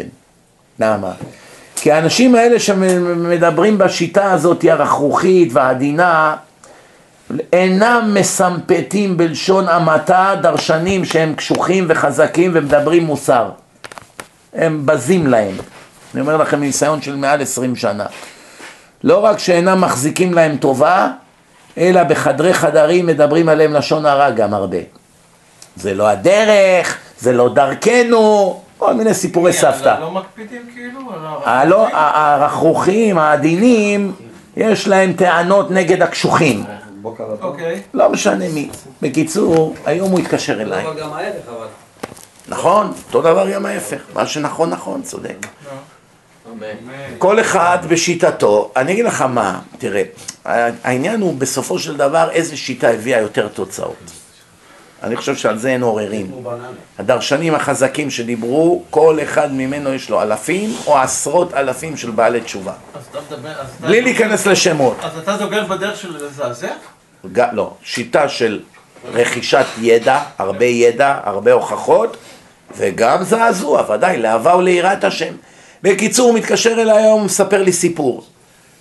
התקשרתי אליך להגיד לך, ביג ישר כוח. מה אביר ישר? אמרתי, הוא ימות משיח. מה ישר כוח? אני כבר שלחתי לו 150 תלמידים לישיבה לפחות, אם לא 200. וואו. ופעם אחת הוא לא התקשר להגיד לי יישר כוח עד היום. פעם אחת, פעמיים נפגשנו אבל אתה באיזה... לא עושה את זה בשביל שיגידו. לא, לא, אתה עושה את זה לא, אני רק רוצה מה, להגיד, אתה- למה לא, אתה אומר את זה? לא, אני רוצה להגיד, מה הכוונה? הכוונה, אני רוצה לומר, תקשיב טוב, לא, אני- הכוונה שלי, שזה לא עכשיו אחד שכל אחד שבא לישיבה הוא מתקשר להגיד יישר כוח. משהו קרה היום, אני עומד לספר לכם סיפור, סבלנות. כן. אני עומד לספר לכם סיפור. הוא לא מאלה שמתקשרים. פעם, פעמיים נפגשתי איתו באיזה אירוע, לחץ לי את היד, נעים מאוד, יישר כוח, טוב. בסדר, תשמעו טוב. הוא- אמרתי לו, מה קרה? הוא אומר לי, יש איזה בחור מדיטרויט. בן 33, אמריקאי, בחור רווק. הוא נמצא אצלנו בישיבה. הוא אומר, הוא היה עד לא מזמן בכת שנקראת סנטולוגיה. מכירים את זה? סנטולוגי? כן, כן, סנטולוגי. תום קרוז. כן, כן, הרבה מפורסמים נפלו בשטות הזאת. עכשיו, זה, הכת הזאת היא ידועה שהיא לא עוזבת אותך לעולם. אם אתה עוזב את זה, הם לא עוזבים אותך. באים, מאיימים, הלו, מה לא, לא עוזבים אותך. אין כזה דבר להשתחרר מהם. שומעים? אז הוא שמע כמה מהדרשות שלי, מישהו שלח לו, זה זעזע אותו קצת. הוא אמר, באמת, אני לא יודע מה זה יהדות. אני דיברתי שם שאנשים הבורים, הם לא יודעים מה זה יהדות, הם עוזבים את היהדות בלי לדעת מה זה. והוא היה איש אמת, בתוך הכת הזאת, אמר, הוא צודק הרב, אני אבוא לבדוק. בא לישיבה. יהודי? יהודי, יהודי בן 33 מדיטרויט, גדל כמו גוי, נכנס בכת הזאת של סנטולוגיה. הוא הגיע לישיבה, ושם ברוך השם אמרתי לכם, יש לי הרבה תלמידים ששלחתי לשם, מהבעלי תשובה שעשינו במשך השנים פה. ישר התלבשו עליו, תשמע את זה, תראה את זה, תראה את זה, תשמע את זה, תראה את זה, אתם יודעים, יש לו השם אלפי הרצאות. והוא בישיבה, מצד אחד הוא לומד מה זה גמרא, מה זה זה, אבל איך אומרים, מבלה כל יום שעתיים שלוש בשניית הרצאות. ככה הוא מספר לי היום. הרב, אומר לי עכשיו לפני שבוע היה פרשת יתרו, הוא אמר, הוא קם בסעודה, היה סעודה בישיבה, הוא אמר, אני יתרו, הוא אמר. ריגש אותי האמת, הוא אמר, אני יתרו. אני הייתי בשיא העומק של הטומאה של העבודה זרה. בשיא. לא יכולתי לראות שום דבר חוץ מזה. וכמה דרשות ששמעתי, הבין, הבנתי שחייתי בטעות ויצאתי מדבר שבודדים יוצאים משם. הוא סיפר היום. איך הבן אדם אומר לי, אתה צריך לראות, הוא היום נהפך לאט לאט להיות מספר אחד בישיבה. איזה מוח יש לו, איזה שכל, איך הוא לומד. אחד כזה עוד עשרים שנה יהיה רב ענק, מה אתה חושב? אם הוא יישאר, כן. יש הרבה מכשולים בדרך, מה אני אומר לכם פה? שהעניין הוא פה שכל העולם הזה בנוי על כמה דברים. אחד, שלב ראשון, זעזוע, ספרי העירה. כמו שעבר, הוא חטף כמה בומבות, הוא קיבל הלם. וואו, אולי הוא צודק. אולי באמת ישרפו אותי בגיהנום על זה. בואו נבדוק. אם אני אדע מכל, בלי כל צל של ספק שאין סיכוי, בסדר. אני נתתי דוגמה בהרצאה שלי קודם באנגלית. אם עכשיו תשים כמו בקלפי איזה מסך, כן ולא. תיכנס מאחורי הפרגוד ויש שם שאלה שאתה צריך לענות עליה. האם, ככה, עכשיו השאלה היא כזאת. עכשיו, ש, שאם אם ישאלו אותך את השאלה הזאת לפני אנשים, כמובן שתגיד לא. עכשיו שאתה בתוך הפרגוד, האם אתה מאמין שיש בורא לעולם, כן או לא? זו השאלה, אין אף אחד. אם יש אנשים מסביבך, בטוח שהוא יכתוב לא. אבל שעכשיו הוא לבד, הוא נכנס בפנים. הוא, הוא לבד, הוא ו, ובהנחה ויש בורא. אוקיי. הוא אומר ככה, אם תענה שכן ויש, תנצל.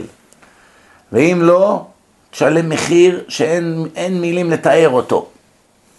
תגיד אם אתה מאמין או לא, תבחר, כן או לא.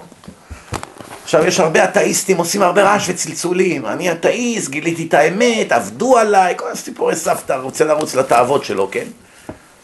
שהוא לבד עם עצמו שם, מול הבורא. מה אתם אומרים, הוא ילחץ, כן או לא? שאין לחץ חברתי, שאין את השופוני והכבוד, ואני משחק אותה, אני, אני גיליתי את אמריקה. אני יודע מה שהרמב"ם לא ידע, ורבי שמעון בר יוחאי, ורבי עקיבא, והרמח"ל, והארי הקדוש, ועוד מיליון אחרים שהיו. אני יודע, אני גיליתי מה שהם לא ידעו, כל הגדולים הכי גדולים שהיו בעם היהודי, שהיו חכמים הכי גדולים בעולם ובהיסטוריה. שהם כולם שמרו מצוות, הם לא ידעו. אני גיליתי, פתאום גיליתי שיש כזה דבר אתאיזם. עכשיו שהוא לבד בפנים, והוא צריך ללחוץ, וזה עכשיו לכאורה, הוא, עושה, הוא צריך לעשות חשבון, אולי באמת יש בסוף. הרי מה, אני לא יודע במאה אחוז שלו, אני מהמר, נראה לי שלא, נראה לי שיש טעויות. שהוא לבד, מה אתם אומרים הוא ילחץ? זה הרבה תלוי באמונה שלו. אם הוא לא שבוי, אם הוא לא שבוי, ושבוי זה חוסר הידיעה, וחוסר הידיעה. לא, לא. אני מדבר, אני מדבר שזה אתאיסט לגיטימי, אוקיי. שבאמת מאמין בעצמו. פעם, אם הוא אתאיסט, עכשיו שהוא לבד מאמין- מעבר לפרגוד, מה הוא ילחץ? זה שאלה של שחור ולבן. שיש בורא. לעולם. אוקיי. אני דעתי שכמעט כולם ילחצו שיש בורא לעולם. על הצד שיש, מה יש לי להפסיד? הרי למה היום אנשים כל כך עושים רעש ונובחים בלי סוף נגד? כי ברגע שאני אודה, מיד יפעילו עליי לחץ. אה, איך אתה חי בשקר? אתה אומר שאתה מאמין בבורא, אז למה אתה ככה? אני הייתי פעם בדרשה בניו ג'רזי, נתתי את ההבדל בין היהדות לנצרות ולאסלאם. דיברתי איזה חצי שעה בפתיחת הדרשה, היה שם איזה 150 חילונים, היה שבעה, ישבו שם שבעה, לא עלינו. אוקיי. הזמינו אותי ברגע האחרון, אתה פנוי? כן, תבוא. אוקיי. באתי, אמרו לי, יש לך פה 150 חילונים, הם באו לנ- לניחום אבלים, הזדמנות, תן להם דרשה, הוכחות, זה. התחלתי לדבר, יש שם איזה אחד ישראלי עם קוקו וג'קט עור, שיער כזה מלבין, בסביבות 45, 50, היה אומר לי ככה, תחליף נושא, תחליף נושא, כל רגע, תחליף נושא. מה זה, זה עכשיו בא להכתיב לי מה לדבר ולא תכתיב, תחליף נושא. אמרתי, אבל מה, למה הוא אומר לי את זה? ואני, היצר הרע שלי, דווקא. דווקא. מראה את כל השטויות באסלאם, וכל השטויות בנצרות, ואיזה, מה התורה שלנו, איזה נבואות. פתאום קם איזה בריון אחד, שישב לידו. הר אדם, גבוה גם, רחב, שמן, בריון, קם, תפס את הכיפה, היה כאלה כיפות מנייר האלה, זרק את הכיפה על הכיסא, אני הולך! בחיים שלי לא היה לי קטע כזה. בבקשה, רגע, עכשיו פתאום הבנתי מה קרה פה. קם לי ככה פתאום. אמרתי, יואו, שלא עכשיו יהרוג אותי זה. קם, אני הולך. אם אני נשאר כאן עוד עשר דקות, אני מתגייר. למה הוא היה גוי? כן, דרוזי, אה? דרוזי, מהארץ, דרוזי, מהצפון. אוקיי. הוא חבר של זה עם הקוקו. ישראלי ודרוזי מסתדרים יפה. אוקיי. עכשיו פתאום נפל לי בשנייה האסימון, למה זה כל רגע אומר לי תחליף נושא? כי יושב החבר שלו הגוי לידו, כן. כן? אבל מה יצא פה? מאז יצא מתוק. הגוי שקם, אמר, אם אני אשאר עוד עשר דקות פה, אני אצטרך להתגייר. אז הוא אומר לו, אם אתה גבר, אז אם זה אמת, אז למה שלא תתגייר? וואו. אז הוא אמר לו, כי יהרגו אותי בכפר. אבא שלי וזה, דודים שלי. אני בורא, אני, כבר הוא לא יכל לסבול. פתאום הוא הסתכל על זה שאמר לי, תחליף נושא. תגיד לרב איפה אתה הולך אחרי הדרשה. כנראה הולך למקום של זימה ותועבה. תגיד לו, תגיד לו. ההוא ככה, הלבינו פניו כסיד, ההוא קם והלך. אומר לי, אמרתי לך תחליף נושא. היה רעיון עם אחד הכמרים. דרך- לא, אבל רגע, אתם מבינים את הנקודה? הנקודה היא רק, אני רק רוצה לסיים את זה. אז הנקודה היא, מה אתה רואה מפה? שההוא הדרוזי, הגוי, לא יכול היה לשאת את האמת. זאת אומרת, אם תלוי בי, אני מיד מתגייר. מה, חצי שעה רק דיברתי. הדרשה עוד המשיכה שעה וחצי אחרי שהוא הלך. והרבה חזרו משם בתשובה, כולל זוג שהקימו את מפלגת שינוי. של טומי. הם הביאו את טומי למפלגה. הם ראו שהמפלגה לא מתרוממת. הם הביאו אותו, היה עיתונאי מפורסם נגד הדת. עשו איתו שידוך, והם הכניסו אותו. ואחרי זה הוא קיבל 15 מנדטים, ואחרי זה התרברב, ועשה רעש וצלצולים, והתקיים בו הפסוק מוריד הטל. טל ראשי תיבות טומי לפיד, שמוריד אותו לאפס. והבן שלו גם עלה, עלה רעש וצלצולים נגד הדת, השם מחק אותו, עכשיו הבין, אם הדת לא מתעסקים, החליף את עורו. כן. פתאום מתחבק עם החרדים, פתאום אני לא שונא. דת, עכשיו עשה כנס בשכונת בית וגן, שכונה חרדית. הבין, הבן הבין את הטעות של אביו.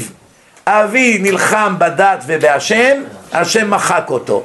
אני חצי חצי, אני חייב לבוחרים שלי, אז אני חייב לדבר נגד. מצד שני, בואו לא נפתח קרב עם החרדים. איך אומרים? אולי נהיה עוד שותפים בקרוב. שומעים? ממש אני רוצה לסיים. אז הוא אומר לך ככה, תשמעו טוב. שלב ראשון, יראה, בבקיאות, בלימוד שטחי, לא להיכנס עכשיו לעומק. קודם כל תלמד מה שכתוב בספר דברים, כל הפסוקי תוכחה.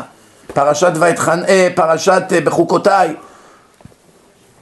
אם בחוקותיי תלכו, פרשת כי תישא, שם הרבה קללות, הרבה איומים, הרבה בעיות, צריכים ללמוד את זה. טוב, זה לומדים את זה באופן שטחי בהתחלה.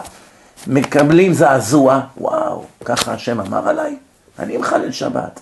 אני עושה ככה, ואני עושה ככה, ואני ככה, ואני עם גויה, ואני אוכל טרף, וואו, עליי מדובר. אז אדם מקבל הלם, ואז זה השלב הראשון, שימו לב, זה לימוד של כמה ימים, אולי כמה שבועות מקסימום. אחר כך תלמד מסילת ישרים, בבקיאות, בעומק, עשיתי על זה סדרה שלמה, בעמקי עמקות, על המסילת ישרים, על כל שורה ושורה שם, כן? סדרת מסילת ישרים. תלמד את היסודות שנכתבו בספר, אחר כך את חובת הלבבות, שער האמונה, ייחוד השם, כל הדברים החשובים, רבנו בחיי, זה, זה עמודי תווך ביהדות. ואחר כך לאט לאט תתקדם בלימוד המוסר, שיביא לשינוי. כמו שרבי ישראל מסלנט מרחיב בהרבה מקומות על לימוד המוסר בהתפעלות. זה כבר דרך חיים, זה, זה אבן היסוד שלך. איך שזה חודר עמוק לתוך הנפש, הוא מביא את האדם לשינוי מהותי פנימי, משנה את כל היסוד שלך. אבל דבר ראשון, הבקיאות, ורק אחר כך תעבוד לתקן את המידות. אני, הבן דודה שלי בצעירותו, שהוא היה נער, הוא היה מאוד אוהב מוזיקה, רוקנרול. הוא היה מומחה במוזיקה. אני בתור ילד, הוא היה הרב שלי גם בחילוניות וגם הרב שלי בחרדיות. זה מעניין. בתור ילד הוא היה ההשראה שלי. כל מה שלמדתי בתור ילד, למדתי ממנו. אחר כך שהוא חזר בתשובה בגיל צעיר, הוא היה מפקד גדול בצבא במלחמת לבנון, נגמרה המלחמה, הוא הלך לסמינר, הוא שמע איזה קלטת של איזה דרשן שכבר נפטר, משפט אחד בקלטת, בתור קצין רציני הוא היה, סרן או רב סרן הוא היה. הוא שמע משפט בזמן שהוא נסע במכונית, מישהו נתן לו קלטת, אז היה קלטות, לא היה דיסקים. הוא הכניס את זה בטאפ, הוא שמע משפט, יש אדם חי את כל חייו בטעות. וביום שהוא יבין שכל חייו היו טעות, כבר יהיה מאוחר מלתקן. משפט כזה הוא שמע. הזדעזע בכל איבריו. אומר, אולי זה עליי מדובר. מאיפה אני יודע שאני לא חי בטעות? קצין, כבוד, מכונית, נהג, אתם מכירים את הבלוף של הצבא, כן? כל הרושם הזה וכולי, נהג בוס, כל הבלבולי מוח האלה. אז הוא הסכים לבוא לסמינר. בתמימותו הוא בא לסמינר עם איזה כלבלב שהיה להם, אז בילי, ככה עם טולטל, הופיע בשבת לסמינר עם הכלב ביד. אפילו לא הבין מה זה, אמר, החיים שלו כל הזמן. הוא היה חריף מאוד גם בתור תלמיד, אפילו פעם התעמת עם שמעון פרס, הוא היה יושב ראש מועצת התלמידים, הוא היה אדם כישרוני, היה לו מוח חריף מאוד, כל הציונים שלו היה מאה, הכל בבגרויות, אדם חריף מאוד. ברגע שהוא הבין שהתורה היא אמת והוא חקר אותה טוב, הוא נכנס לישיבה, אני זוכר שהייתי הולך לבקר אותו, הוא היה לומד עשרים שעות ביום, היה שוכב על הספסל, היה שם ספסל מעץ, עץ, לא מזרון, דק, כזה דק, חצי מעובי הגוף. ככה הוא היה ישן, הוא לא היה הולך בכלל למגורים, כלום, ככה הוא היה כל היום לומד, לומד, לומד, לומד, המית את עצמו על התורה. והוא נהיה היום ענק, ענק, היום למיטב ידיעתי הוא המקובל הכי גדול שיש בעולם היום. את כל כתבי הארי הוא יודע בעל פה, כל כתבי הרמח"ל, כל הרשש, כל המהלכים, הכל בעל פה. כל הש"ס בעל פה, כל השולחן ערוך בעל פה, כל הרמב"ם בעל פה ועוד אלפי ספרים, זה דבר לא שלא ראיתם כזה דבר. חי? חי, צעיר, בשנות החמישים לחייו. אתם שומעים?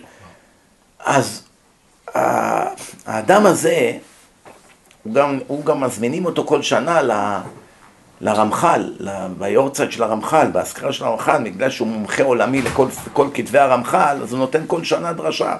יש מכון הרמח"ל, מזמינים אותו. איטליה. כן, בקיצור, אז הוא היה מאוד חובב מוזיקה, אבל הוא היה יסודי, היה משיג תקליטי אוסף, שאין אותם בארץ בכלל, היו מביאים לו מישהו שהיה בחוץ לארץ. היה, איך אומרים, משהו, היה, הוא היה משקיע בו. אחרי שהוא חזר בתשובה, אני כבר הייתי בעקבותיו מכור לכל המוזיקה הזאת. גם מלא תקליטים, אבא שלי קנה לי מערכת סטריאו, אני בתור ילד קטן, הייתי בן חמש-שש, שומע כל מיני להקות, זפלין, פינק פלויד, מי בגיל חמש ידע מה זה בארץ? הכל ממנו, הוא היה כמה שנים מעליי, משהו הוא היה, הייתי הולך אליו, הייתי נוסע באוטובוס, אני לא אשכח את זה, הוא היה גר בערך איזה רבע שעה נסיעה ממני באוטובוס, הייתי כל שבוע נוסע, מביא כמה תקליטים, שומע, הייתי עוסק בהקלטות, שעות, מבזבז את הזמן שלי על זה. יום אחד, שהוא נהיה צדיק כזה, פתאום הוא עכשיו לישיבה, איך אומרים, אני חרב עליי עולמי. הגורו שלי, איבדתי אותו. אז אה, כשבאתי לארץ, אמרתי לו, מה, אתה לא, אני באמריקה, זה, אתה לא, אתה לא רוצה לבוא איתי לאיזו הופעה של פינק בוי וזה, אז הוא מסתכל עליי כאילו, איזה טיפש. אמרתי לו, מה, היית מכור שעות, כל יום, מוזיקה, כל שיר, כל קונצרט, כל הופעה, מה קרה, הכל הלך? אומר לי, הכל אתה צודק. כל זה הנאה עד שאתה מגלה מה זה התורה. ברגע שאחרי תקופה שאתה לומד, אתה פתאום מבין מה העומק של התורה ואיזה עונג זה לנשמה, זה נראה בעיניך כחלום בלהות. אמר לי, היום אתה עוד לא כלי להבין את זה. הוא היה כותב לי מכתבים, אני אומר לכם, לא היה אימיילים אז, אני מדבר לכם מעל 20 שנה. הוא היה כותב לי בדואר מכתבים, אני חי באמריקה, הוא היה כותב לי מכתבים. פעם אחת הוא כתב לי משפט, תראו איך אני זוכר את זה, כי זה משפטים שהם השפיעו עליי מאוד בחיים. הוא אמ- אמרתי לו, הייתי בהופעה של הזמר הזה וזה, אז הוא כתב, אז הוא כתב לי, אתה מתפעל מהאנשים שהיום הם קצת צועקים ועושים רעש וצלצולים ומחר התולעים יאכלו אותם. אני לא מתפעל מכאלה אנשים, אני מתפעל מאנשים שלעד ולעולמי עולמים הם נחשבים לאנשים הכי גדולים שחיו פה, זה רמב"ם, זה נתן לי רשימה, חלק מהם לא הכרתי מי הם בכלל. בסוף יום אחד כתבתי לו מכתב חזרה, אז איך נגמלים מזה? אני לא אשכח את התשובה שלו, הוא אומר לי, היום התחלת לחזור בתשובה. אמר, מה זה שייך? השאלה. עצם זה שאתה שואל אותי איך נגמלים מזה והבנת שצריכים להיגמל מזה, זה כבר חצי מהתשובה. כן, השאלה. אתה כבר בדרך. ומשם הדרך כבר הייתה קצרה מאוד וכולי. הבנתם? המכתבים האלה השפיעו מאוד. היום ברוך השם השם הקל עלינו אימיילים צ'יק צ'אק, אני שולח עשרות כאלה כל יום לאנשים ככה. במצב שאני הייתי, כל יום יש לי כאלה, אני שולח להם, אחרי זה יום יומיים הם כותבים לי, עשיתי מה שאמרת, נכנסתי לישיבה. עשיתי מה שאמרת, עזבתי את הגויה, עשיתי מה שאמרתי, עשה, לא יעשה הפלה. כל מיני דברים שקורים יום יום. אתם מבינים? זה משפיע על האנשים, אנשים שומעים וזה משפיע עליהם. אז הוא אומר כאן, וממש בזה סיימנו, וכל זה למה? כי האמת היא, אחרי כל זה שלמדת ועכשיו נכנסת לעומק של הספרי מוסר, הבקיאות, אחר כך עיון, זה יעביר אותך למצב שאתה מתקן את המידות. וכל זה למה? כי האמת היא שאם אדם יעשה את הדרך בצורה קשה, הוא לא יצליח, אלא הוא יישבר. ישר לזרוק תינוק למים עמוקים זה לא יעבוד. תן לו כמה, קצת, שיתאמן במים הרדודים, אחרי זה לזרוק אותו לעמוקים, כן? תכין אותו, תן, תן לו כלים, מה אתה זורק אותו ישר לעמוקים שיטבע? בשביל שיצליח לקנות קניין אמת, הדרך הזו היא הדרך האמיתית, הריאלית, שבה יוכל לעבוד את השם יתברך. ולכן בחור ישיבה, אחד שנכנס לישיבה, צריך להשקיע את הראש בלימוד, ולא לחפש לתקן את המידות מיד תוך שבועיים. יש זמן לזה, נכון? בזבזת כבר הרבה שנים, אבל חייבים לעשות את זה נכון. כמו שבונים בניין, אי אפשר ביום אחד לבנות בניין. יסודות, חפירות, יסודות, הכל חזק, קומה ראשונה, כל דבר בזמנו, כן? אי אפשר לבנות ישר, הכל יתמוטט. foundation. ולאט לאט להתקדם במסלול שרבי ישראל מסלנט, אבי תנועת המוסר, מביא כאן. וכך בעזרת השם יוכל בקלות להתקדם ולקנות קניינים בעבודת השם. אנחנו סיימנו להיום את, את הרצאה מספר 11 בסדרה הזאתי, שלדעתי, לעניות דעתי, מי שלא ישמע את הסדרה הזאת, אין לו את הכלים להפך לאדם שזכה משהו בעולם הזה. אנחנו כבר פה בעל כורחנו, בעל כורחך אתה בא לעולם, בעל כורחך אתה חי, ובעל כורחך אתה עתיד ליתן דין וחשבון. אם אתה כבר פה, פשפש במעשיך, תהיה צדיק. אתה כבר פה. בשבוע הבא, בעזרת השם, תזכה למצוות, נדבר, בשבוע הבא נדבר על מה שקרה בין קין והבל ומה לומדים מזה לפסיכולוגיה של האדם, כל התופעה, מה שקרה שם. נדבר גם על כבוד, ממי מקבלים את הכבוד? האם כל כבוד שנותן לך כל ארכיפרכי, כל פלגמט, כל בור ועם הארץ צריך לרגש אותך? או רק כשאתה מקבל כבוד מאנשים גדולים, אז יש לכבוד משמעות. איך מעריכים כבוד? כי יש אנשים עם כל כבוד מתינוק הם מתפעלים. חתימה, צועקים לזמר, והוא מה זה מתלהב, חותם להוא ולהוא, בהתחלה לפחות, עד שזה נמאס, כן? מה אתה מתלהב מילד בן עשר שאיזה מעריצה צורחת לך, איזה ילדה בגיל הטיפש עשרה? מילא ראש הממשלה הוא מעריץ שלך, אני יודע, איזה שופט גדול, אני מדבר במושגים של החילונים, כן? למשל, שאחד רב שהוא דרשן, שיש לו סתם ישראלי אנונימי שמעריץ אותו, הוא משוויץ בזה? לא. שהוא ירצה להאדיר את שמו, במה הוא, את מי הוא יציג באלבום? את כל המפורסמים, זה שחקן כדורגל, זה כדורסל, זה ראש ממשלה, זה שר החוץ, זה שופט. למה? מה, הם לא יהודים יותר טובים מהם? אולי המסכן, האדם הפשוט הזה הוא פי אלף יותר בעיני השם. מאיפה אתה יודע מי? אולי זה, זה נכד של מישהו גדול עולם. בדיוק, בגלל שכל העולם הזה הוא מבוסס על בלוף. כל העולם הזה בלוף. ואיך אני אבנה לעצמי שם? אני אקיף את עצמי באנשים חשובים. שהם חשובים בעיניי כקליפת השום, אבל בעיניהם הם חשובים מאוד. הבנתם? למשל, הרבה פעמים כשאתה מתווכח עם חילוני, הוא, הוא בז למה שאתה אומר. עד שאתה פתאום אומר רמב"ם. עכשיו, הוא בראש שלו, הוא לא יודע שרמב"ם היה חרדי, זקן, היה לו תפילין בראשו, לבוש עם גלימה ותרבוש, כמו, דומה קצת לרב עובדיה, הוא לא יודע את זה. הוא היה באלף דלת גורדון, זה ברחוב רמב"ם, אמרו לו בית חולים רמב"ם, אמרו לו גדול הפילוסופים, גדול המתמטיקאים, אסטרונום, רופא, אז הוא אומר, וואו, מי זה הבן אדם הזה שלימדו עליי בגורדון? פתאום חרב עליו עולמו, מה? אתה משתמש ברמב"ם? כן, רמב"ם היה רב. רב? מה פתאום, חרדי? מה? הוא לא מאמין. אני אומר לכם, אני נתקלתי כמה פעמים, מה, רמב"ם היה דתי? חרדי? מה, אתה רציני? פתאום מתעורר לו איזה מראה, אני חשבתי שאתם הדתיים הם, אתה יודע, ברורים ועמי ארצות, כן. נדבר על כל הדברים האלה בשבוע הבא, ברוך אדוני לעולם, אמן ואמן.